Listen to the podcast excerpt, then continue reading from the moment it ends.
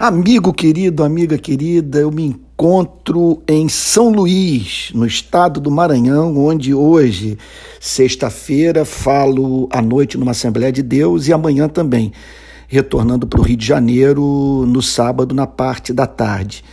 E, portanto, não conseguir gravar o Palavra Plena. Agora, permita-me é, compartilhar com você algo que me veio com uma força descomunal enquanto eu me encontrava aqui, num quarto, no Hotel Ibis, em São Luís, esperando uma pessoa me pegar para me levar para o local de culto.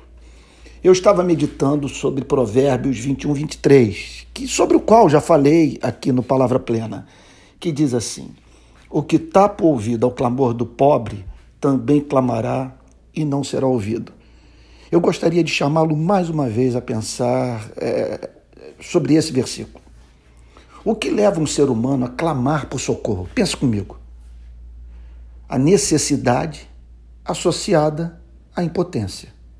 Eu estou diante de um problema para o qual eu não tenho forças para sobrepujá-lo.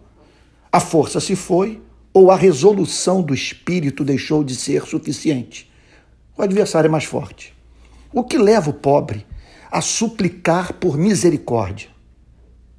Tragédias naturais, epidemias, fome, abuso de autoridade, leis que legitimam a exploração, crises econômicas, regimes absolutistas, segregação racial, desemprego. Agora, pense comigo, à luz do verso bíblico que acabei de mencionar, a quem o pobre pede socorro? Por que o faz? O próximo é um humano. Esse é o motivo deles recorrer a um humano. Porque se é humano, entende. Entende dos problemas dos humanos. E quem sabe pode ajudar. Vamos uma outra questão. A quem você clama quando nenhum ser humano é capaz de mitigar o seu sofrimento? Conclusão. Todos somos pobres, mas entre nós há os mais pobres dos pobres.